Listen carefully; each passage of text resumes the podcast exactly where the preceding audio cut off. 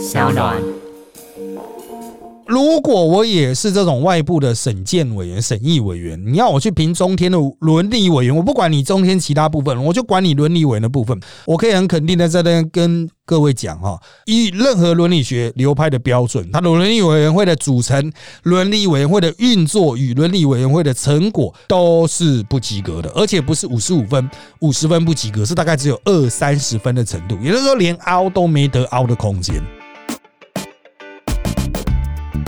大家好，欢迎收听今天的人渣文本特辑开讲，我是周伟航。那我们本周呢是由我担纲啦这个主讲哈，只有我一个人啊，因为我们助理主持啊，侯 i 斌让他去考驾照喽。好，那这个独角戏的部分了哈，我们一样哈会来过滤这个比较近期的重大新闻。我们来看一下哈，这些新闻事件底下有什么比较没有被报道出来的、不为人知的部分，我们把它细细的讲清楚啊，讲明白啊，让大家对这个。事情有比较完整的了解了哈，因为大家可能是看 A 媒体，A 媒体有 A 的说法啊，啊 B 媒体也有 B 的主张啊，统派有统派的见解，独派有独派的见解哈，有些感觉很啊内核的，很很在里面的人呢，他又不敢讲的太明确嘛哈。那在这边呢，我们就没有压力把它做比较完整的分析了哈。那我们所选的主题有两个，第一个就从上周一直延伸啊，延烧到这礼拜的这个牛肉面了哈，延烧到礼拜一哈。我们才稍微有点降温哈，因为第一名请辞啊。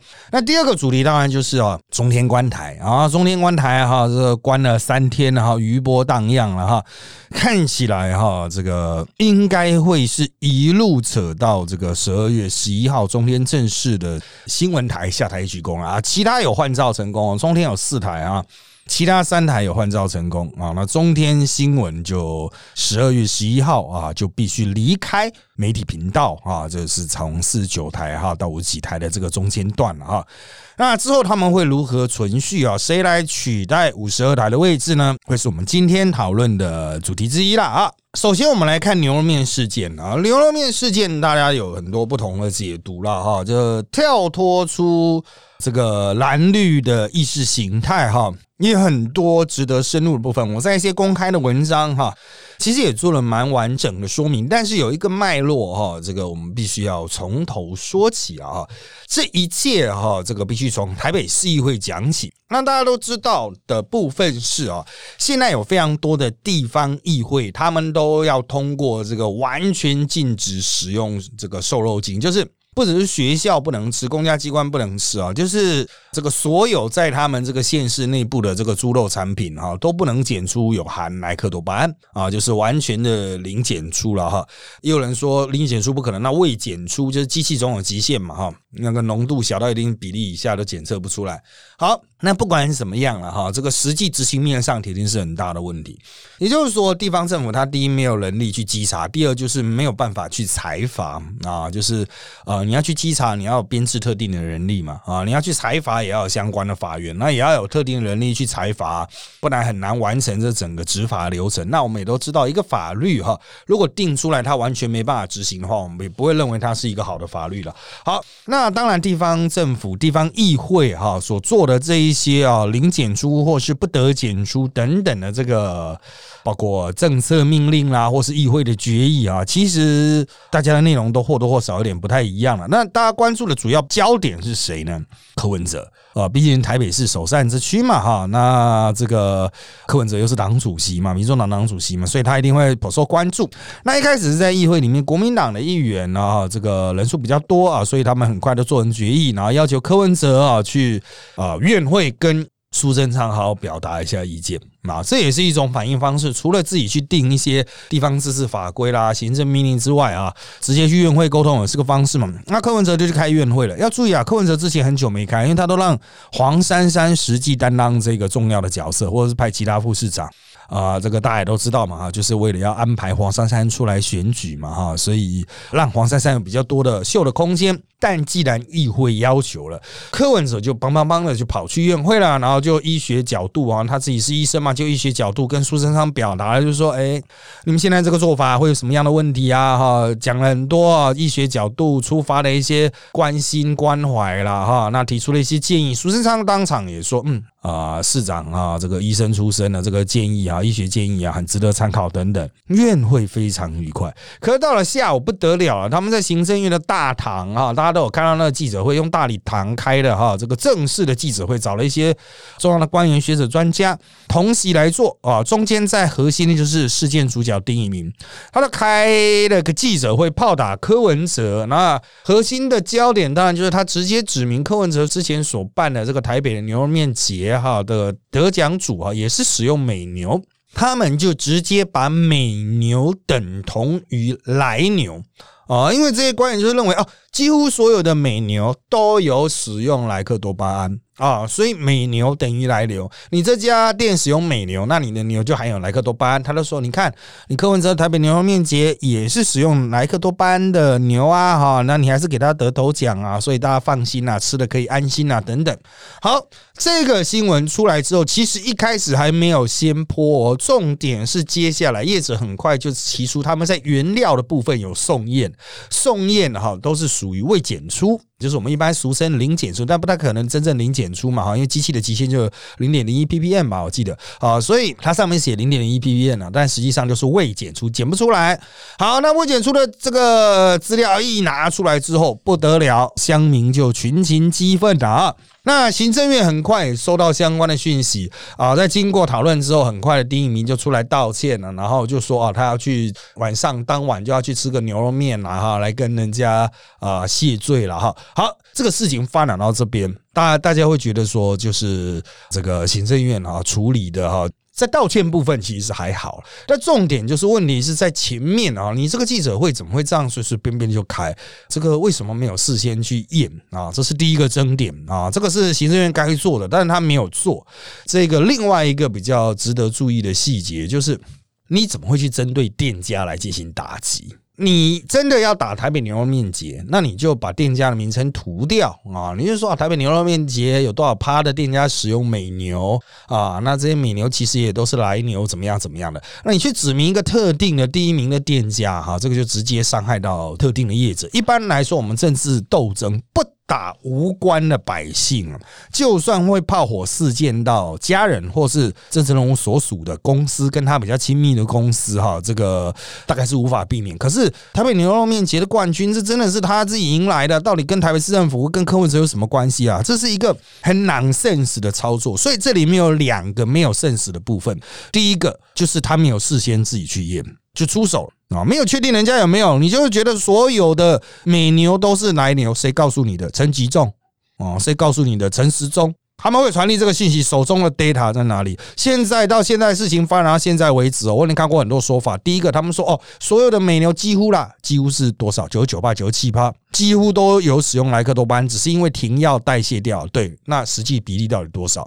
从几乎。到三四成都有学者主张哦，那现在详细的状况到底是怎么样？农委会能不能拿出一个明确的 data？到现在今天录音的同时哈，还是拿不出来。这种最基本的考证难道不重要吗？还原事实难道不重要吗？一堆人就是在那边瞎掰，说什么代谢，代谢的数据在哪里啊？那研究的数据在哪啊？那我们依据美国的数据在哪里啊？出处在哪里？一堆博硕士讲话完全不需要出处的。这是做事情的方法吗？再来就是啊，我们刚才讲第二个没 sense，你去攻击特定链家，而且跟柯文哲没有关系，他只是得奖。你就像什么什么柯文哲颁了一个市长奖，然后你去攻击那个小朋友，你这不是混蛋吗？这种最基本的政治常识哦，他已经跳脱蓝绿了，也不是什么做人的道理啊，是一个最基本、最基本的那种对他人批评，你要打中目标，而不是随意炮火试射。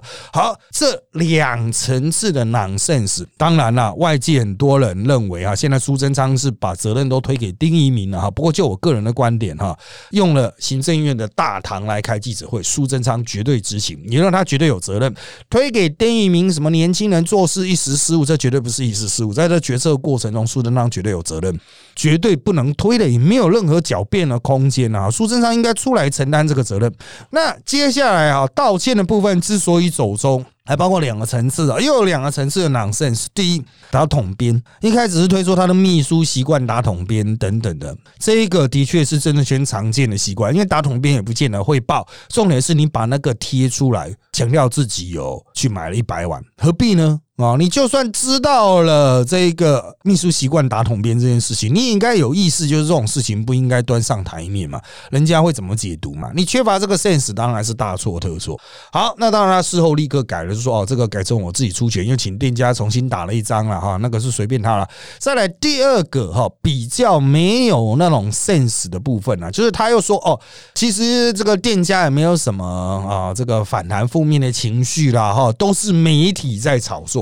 这就让媒体人呢非常不能接受了。老实说，媒体到这个事情发展到这种阶段为止，其实也没有什么特别的蓝绿之别啊，都是呈现事实嘛。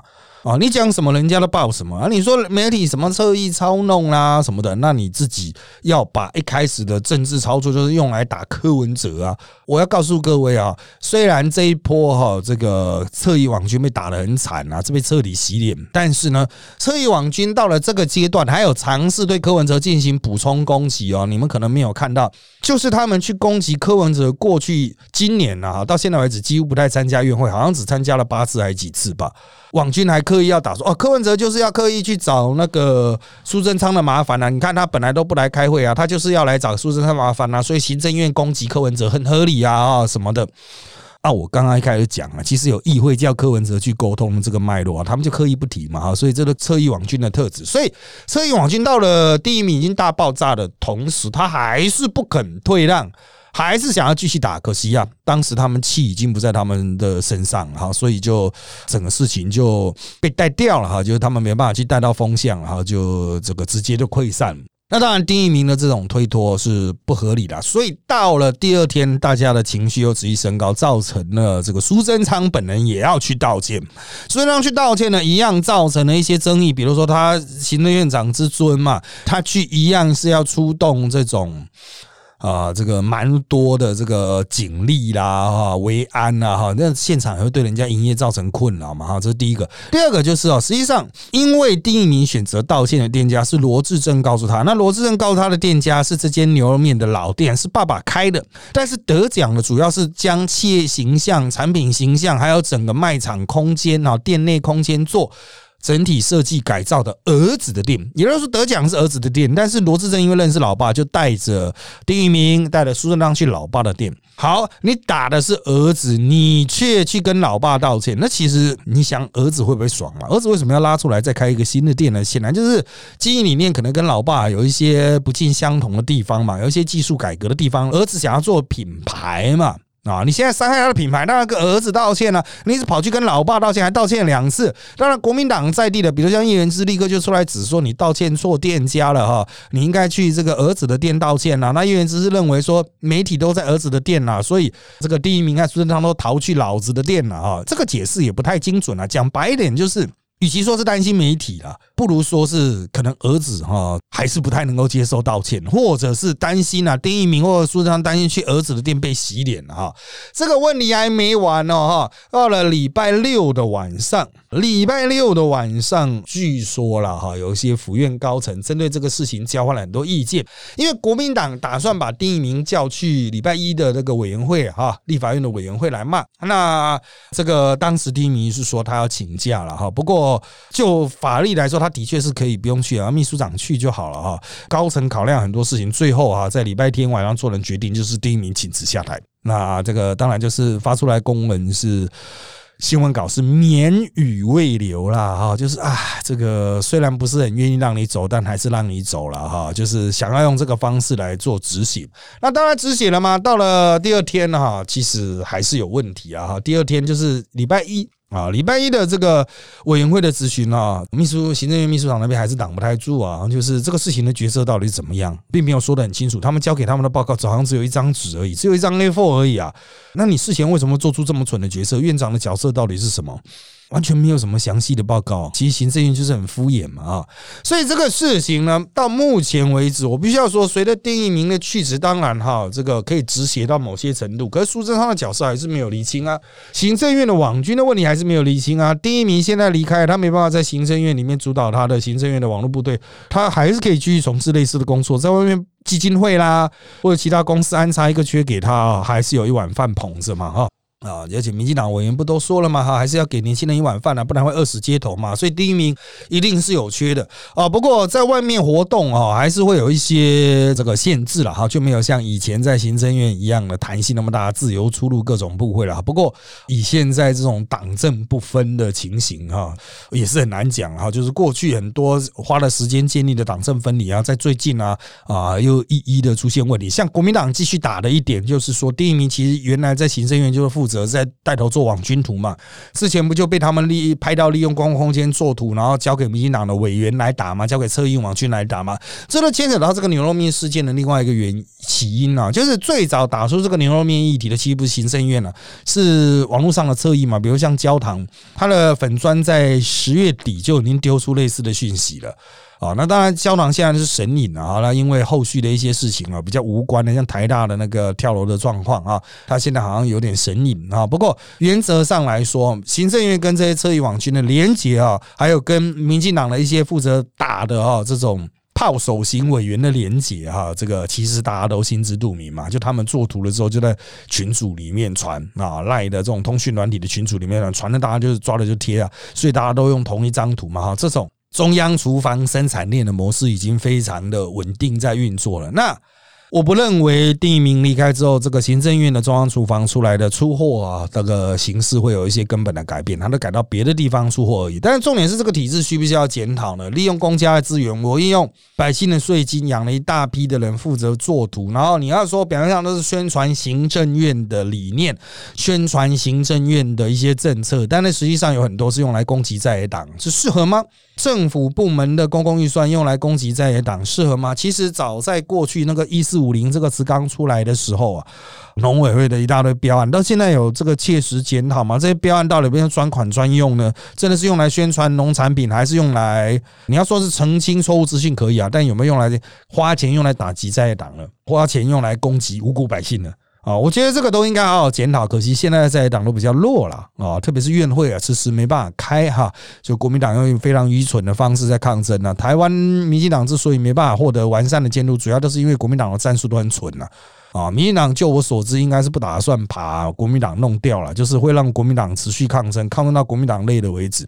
反正民进党就乐得不用进行院会啊，拖到最后一天了，然后我们就举手表决，把你国民党其他台出去丢掉，然后就举手表决，把一切刷掉哦就好了哦，就是这个样子啊。反正浪费的是你国民党的资源时间，那国民党没有下台阶啊，现在也不知道该怎么办了。国民党自己设了一个高标，叫苏贞昌要为美牛美猪道歉。可是这个民进党只要不道歉，那你要怎么演？你根本没有设想退路啊！哈，就把自己卡死了，卡住了啊！那当然了，整体来讲哈，民进党会不会去好好思考他的这种车翼网军啊，尾巴反过来咬狗哈，不是狗咬尾巴，是尾巴咬狗的这种方式哈？我认为是不乐观啊，因为民进党现在完全执政，而且好像第一名下台之后就止血了哈，接下来不需要什么后续的改革，但是啊，台湾还是需要一些比较。专心在政治事务上的人啊，你每天在那边做图啊，互相攻击，请问对于改善台湾现有的政策有任何的帮助吗？有时候就把事实说清楚了嘛。就像我一直在劝那个执政党他们哈，就是我只要碰到就说，你们就承认嘛，不能标示莱克多巴胺是美方压力嘛，你就直接讲就好了，东扯西扯攻击在野党。啊，何必呢？你就说这美方有压力啊，你们直接去骂美国，不要骂我啊。所以，所以今天啊，这个好像经济部他们就主动承认嘛，哈，不能标示莱克多巴胺，其实就是因为美国的压力，就承认就好了嘛，何必要在那边浪费时间呢？接下来我们来看第二个主题，就是中天换照失败的事件啊。这个事件在礼拜三呢做了一个决定之后，引起了非常多的讨论了。那中天换照失败，他六年要换一次照。二零一四的换照的时候，其实哈是给他过，可是我印象好像是四比五吧，还是五比六啊？反正就是反对票比较多，但是没有达到三分之二的门槛。那时候给他四个负担条件啊，就是说你要去改善这四点，那么独立监察人啊、伦理委员会啦，独立监察人是一直都没有。重点是你不是设了这些东西就好，重点是你实际执行要有用。大家现在都在吵什么言论自由啦、新闻自由啦，这都是空议题。请问你言论自由标准定义吗？新闻自由标准定义吗？你讲你爽，我讲我想，大家都在讲干话，一点都不会有交集。我们就回归可能有交集的部分，比如说这是当年二零一四年他留校查看。给他换照所加的负担条件，他有做到吗？伦理委员会，伦理委员会，他特别提到，第一，中天要成立伦理委员会来做自我的审查。如果你被裁罚，你内部出现一些案子，你内部要有自我醒思改进的能力，这是伦理委员会成立最重要的原因啊。伦理委员会当然要有用啊，也就是说，我成立之后，哎，我的违规案数量下降啊，我的争议内部争议减少了，开会的内容哦是可以。说服得了外界大众的，所以他都需要有一些外部委员，就不只是他们的台内的高层嘛。好，那那时候对于外部的委员啊，伦理委员有一些限制，包括妇幼儿童的权利啦、妇女的权利啦啊，这个所谓的新闻自由的专家啦等等哈。那他对于外部委员有这样的要求，那当然中天就去找了相对应的一些外部的伦理委员啊来开会来解决他的伦理问题。那中天大会主张说有啊有啊，我们成立了伦理委员会，但是哈，在这一次的。二零二零的这个换照案呢，就是 NCC 的委员有去请专业的新闻学者啊，去针对中天的这四项条件呢，是否已经做到，是否已经改善，来进行整体的评估。这六位的外部的哈，也是属于 NCC 外部的这种审议委员呢，做出来的结论是一致的，就是中天都没有做到。这些委员都来自于媒体专业，当然他对于新闻伦理哈，对于专业伦理的部分，应该是比我这种啊，我是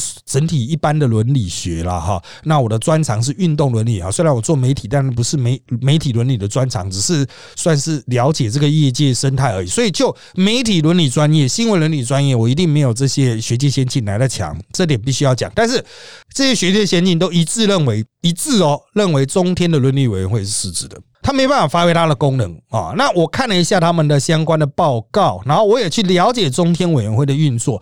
我个人的想法是这样子：如果我也是这种外部的审鉴委员、审议委员，你要我去评中天的伦理委员，我不管你中天其他部分，我就管你伦理委员的部分。我可以很肯定的在这跟各位讲哈，以任何伦理学流派的标准，中天的标准。他的伦理委员会的组成、伦理委员会的运作与伦理委员会的成果都是不及格的，而且不是五十五分、五十分不及格，是大概只有二三十分的程度，也就是说连凹都没得凹的空间。好，所以你不管他报什么韩国语满天祥云啦，天空出现凤凰啦，把东海政治系的沈友忠老师给他改名叫做真好笑老师，我都不管啊，那个都是内容的问题。重点是你中天犯了这个错之后，你内部有没有？自制力去修正这样的作为，就是看你的独立监察人，还有看你的伦理委员会嘛。然而，他的伦理委委员会是由谁组成呢？除了中天的自己的高层干部之外，他找了一些学界大德。这些学界大德呢，没有什么新闻自由专业的，大多数都是所谓新闻业、媒体传播业、媒体政策的专长啊。那如果你要讲妇幼，好像我记得有赖芳玉律师啦，啊，他是赖律师，他是这个妇幼的专业嘛，啊。那还有一位是钢琴家，那这位钢琴家长期投入儿童福利，好吧，那他也算妇幼。但至于新闻自由呢，新闻独立自主呢？没有相关的专家专长啊！如果你缺乏这一方面的专家，你又要希望找意识形态跟你比较接近的，那你可以找林火旺嘛。林火旺大家都知道他是蓝的嘛，国民党的党国重臣嘛，也是国民党算是最后唯一的伦理学家嘛。我也认识很多伦理学家是支持国民党的，可是中天就不找。我现在就可以跟各位讲白了，为什么他们不找？因为哈，中天的老板蔡旺旺啊，很讨厌林火旺，讲白了就是这样。他无法接受林火旺，所以他就不找林火旺。那伦理委员会就少了一个最重要的大咖嘛。林火旺好歹也是国民党革时院的，不管你对他的政治意识形态、对他的伦理看法有什么样的。啊，负面意见啊，至少他也是一个伦理学界公认的大师吧？我们上课都还用他写的课本呢啊，所以原则上来说，再怎么样，你找个林火旺坐镇在里面，总是会比较正常嘛。但蔡万旺就是不肯，所以他组织层面就有问题。再来呢，运作上流于形式，对于所有他们内部被裁罚、被 NCC 裁罚的案子，都没办法有一些比较根本性的改善。讲白了就是真的只是去开会吃个便当啊，这个讨论一下人事问题啊，谁要请假，谁不能来啊？之后我们要补什么样的委员啊？像他们在三四月好像补了一个知名媒体人赵怡进来当委员了哈。那不管怎么样哈，就是搞到最后面，第一中天的被查罚的状况并没有很具体的改善，所有的问题在伦理委员会的讨论中并没有切合伦理这个概念的核心，也就是说，他们讨论的就算讨论了，他也没有提出一个比较有效。教的伦理的建议啊，形成一些，比如包括说如何处分人啦，或者是啊解决方案啊，提出一个具体有效解决方案都没有，就是纯吃饭而已。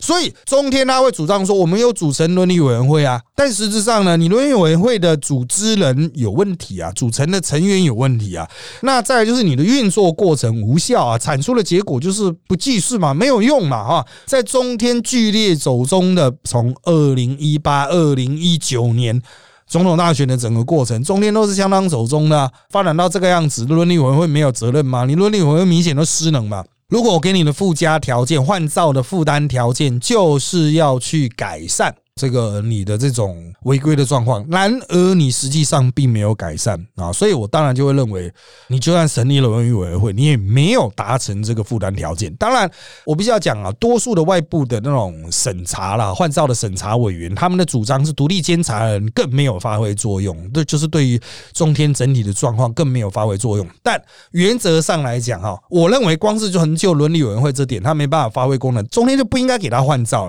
很多人说要给他补考机会，很抱。抱歉，现在就是补考。我们在大学里面也不可能永远在那边给你一直补考吧？啊，补考就是有个成绩缴交最后期限嘛。我成绩缴交给你多缴了六年呢，这也拖够久了吧？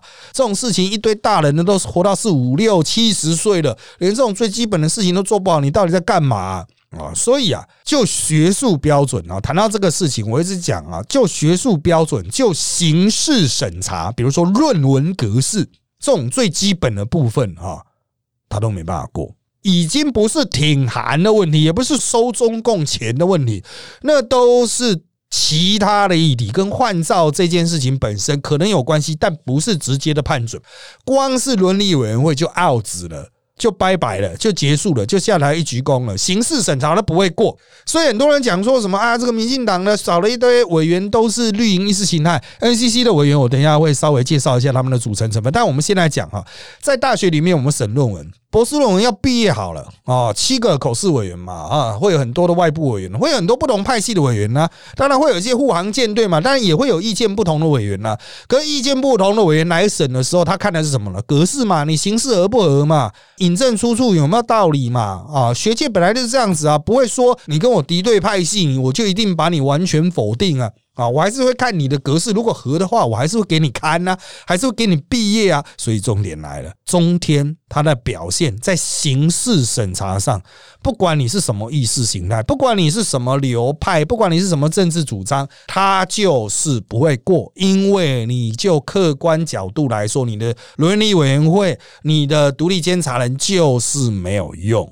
啊，所以这一点就很明确，你就不用再去扯说啊，他是不是因为挺韩体太多啦？民进党政府因为他挺韩呢，所以要刻意打压。我讲白一点哈，如果民进党政府为了保持言论的多元性，而让一个形式上不及格，但是言论上跟他对立，就是民进党要博得一个美名嘛，所以我就好啊，那我就继续让中天换照，保留台湾多元啊，你要不要帮我拍拍手？拍手个头啊！他形式就不合啊，就算是蓝营也请你当一个像样的蓝营电视台吧，TVBS 还活着啊。那他很多蓝营说，哎，为什么三明治还可以存在？我要强调，《自由时报》是报纸，报纸不受 NCC 管制。如果连这个都不知道，那就不要讨论了。而三立和民事都已经换照通过，在马英九的时代换照通过，陈水扁时代啊，那个时候是新闻局嘛哈。蛮久，NCC，NCC 那个时候也是换照通过啊。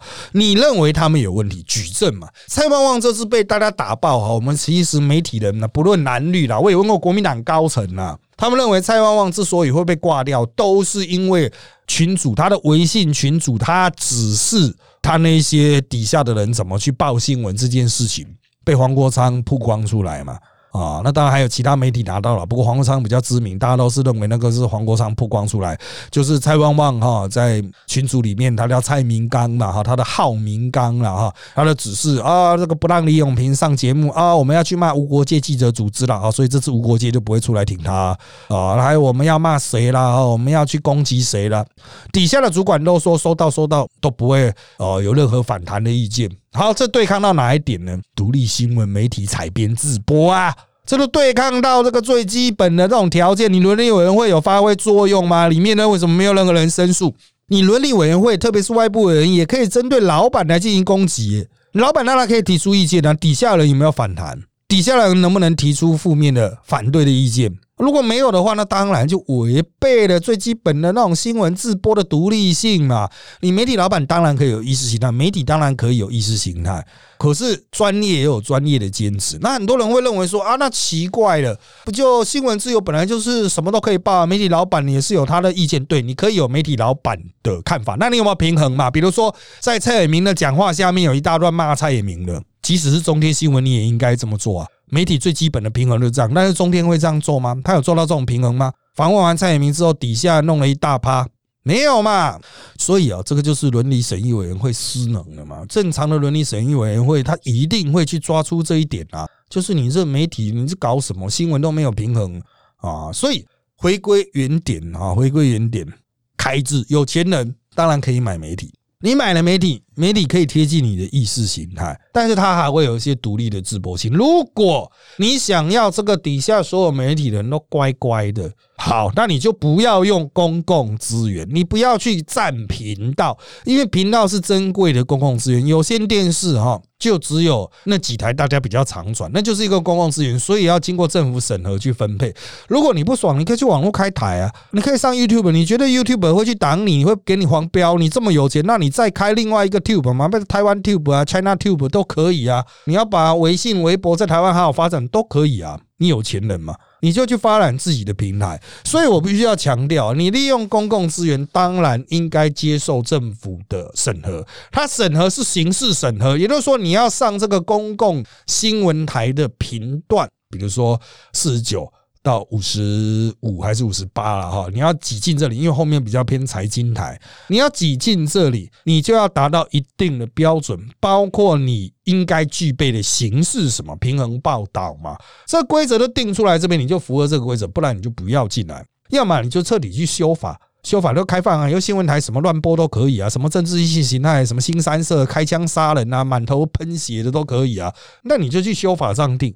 如果大家都认为公共资源应该要有一些合理的限制，你不应该乱报，你应该有一些形式符合一些形式条件。当然，你可以有意识形态立场。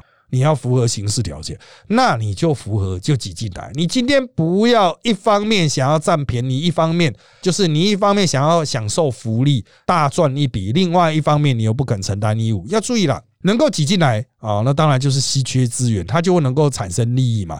所以中天新闻台，它当然可以替中天集团赚到很多钱啊。比如说，它可以去包政府标案啊，啊，那当然有些人可能影射，他说他可能有拿中共钱什么的。因为他有新闻，他可以拿中共钱。我们目前没有直接证据，但是旺旺集团在中国拿到非常多中国政府的补贴，这也是不争的事实哈。那两者有没有连结呢？哈，这个就大家自己去思思考了哈，看他有没有逻辑的关系。但重点是啊，这个新闻台 牵扯到钱的问题了。所以中天退走之后哈，接下来也是战国时代，五十二台毕竟是在。刚好在中间嘛，转来转去哈，就是从五十五一路转下来，从四十九一路转上去，你就是会转到它嘛。那谁要卡这一个哈？那目前也是兵家必争啊。所以中天走了之后啊，有些人认为搞不好是中视进来啊，中视有新闻台嘛，中天整组换成中视。其实中天的人跟中视的人现在都同时拿两只麦的嘛，很多新闻都是一起直播的哈。那原则上来说啦，我认为搞不好也是有可能啊，也是有可能。当然绿营可能就很失望啊，走了中天来了中视，换汤不换。料只是换了个麦牌而已，到底是差在哪里？就看 NCC 的审核了。因为毕竟中视的违规状况没有像中天那么严重，那中视的自播也没有明确传出很明确的，就是受到蔡明影响的这种状况了啊。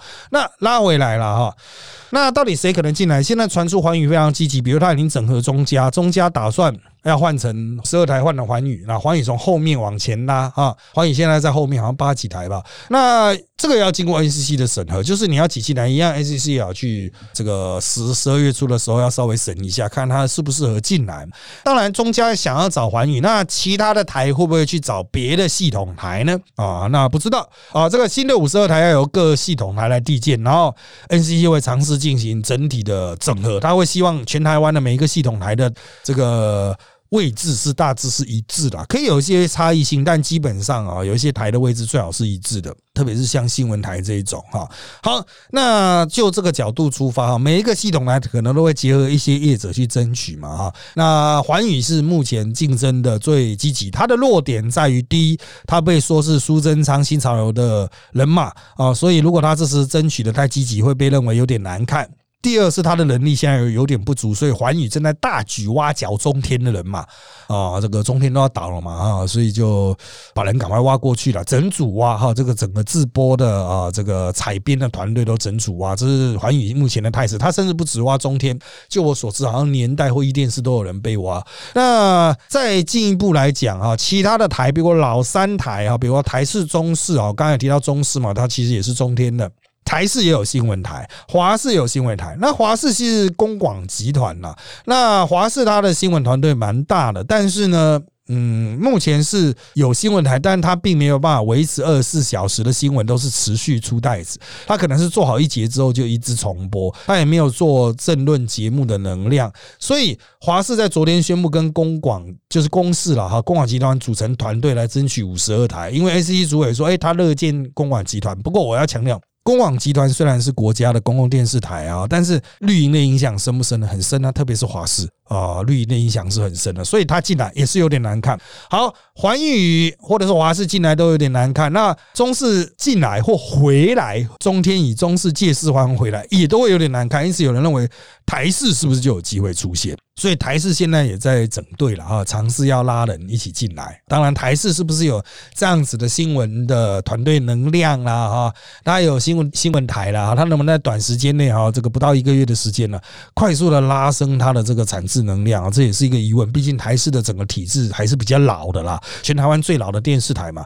除此之外，还有一些比较小的台啦，哈，像是所谓刚成立不久的静电视，它虽然他们之前很积极啦，但是目前看看来是比较可能去四十八四十七。台这种原购物台的频段啊，因为购物台现在退烧了啊，这个频段刚好是接的新闻台，所以他们可能会先去四十七台、四十六台或四十八台这样子啊进电视，还有一个中台湾呃生活台吧，还中台湾新闻台，这是台数科他们所推动的哈。那这个台目前还是在台中为主了哈。那当然它也是有一些影响力的哈，特别是政通人和嘛哈。那我们目前判断应该不会直接进五十二啊，应该会在四十几台，也是伺机而动往中间挤。那目前看。来呢？各台的各系统啊，就是你家的有线电视的系统呢，大概会在这个。呃，十二月初就送送出他们新的五十二台去给 NCC 审。那中天呢？接下来何去何从啊？它可能推入 MOD 啊，如果要继续维持的话，推入 MOD 也可能转成网络台，都有可能。可以预见的是，接下来一定会有一波政治风暴，会一直延伸到十二月十一号。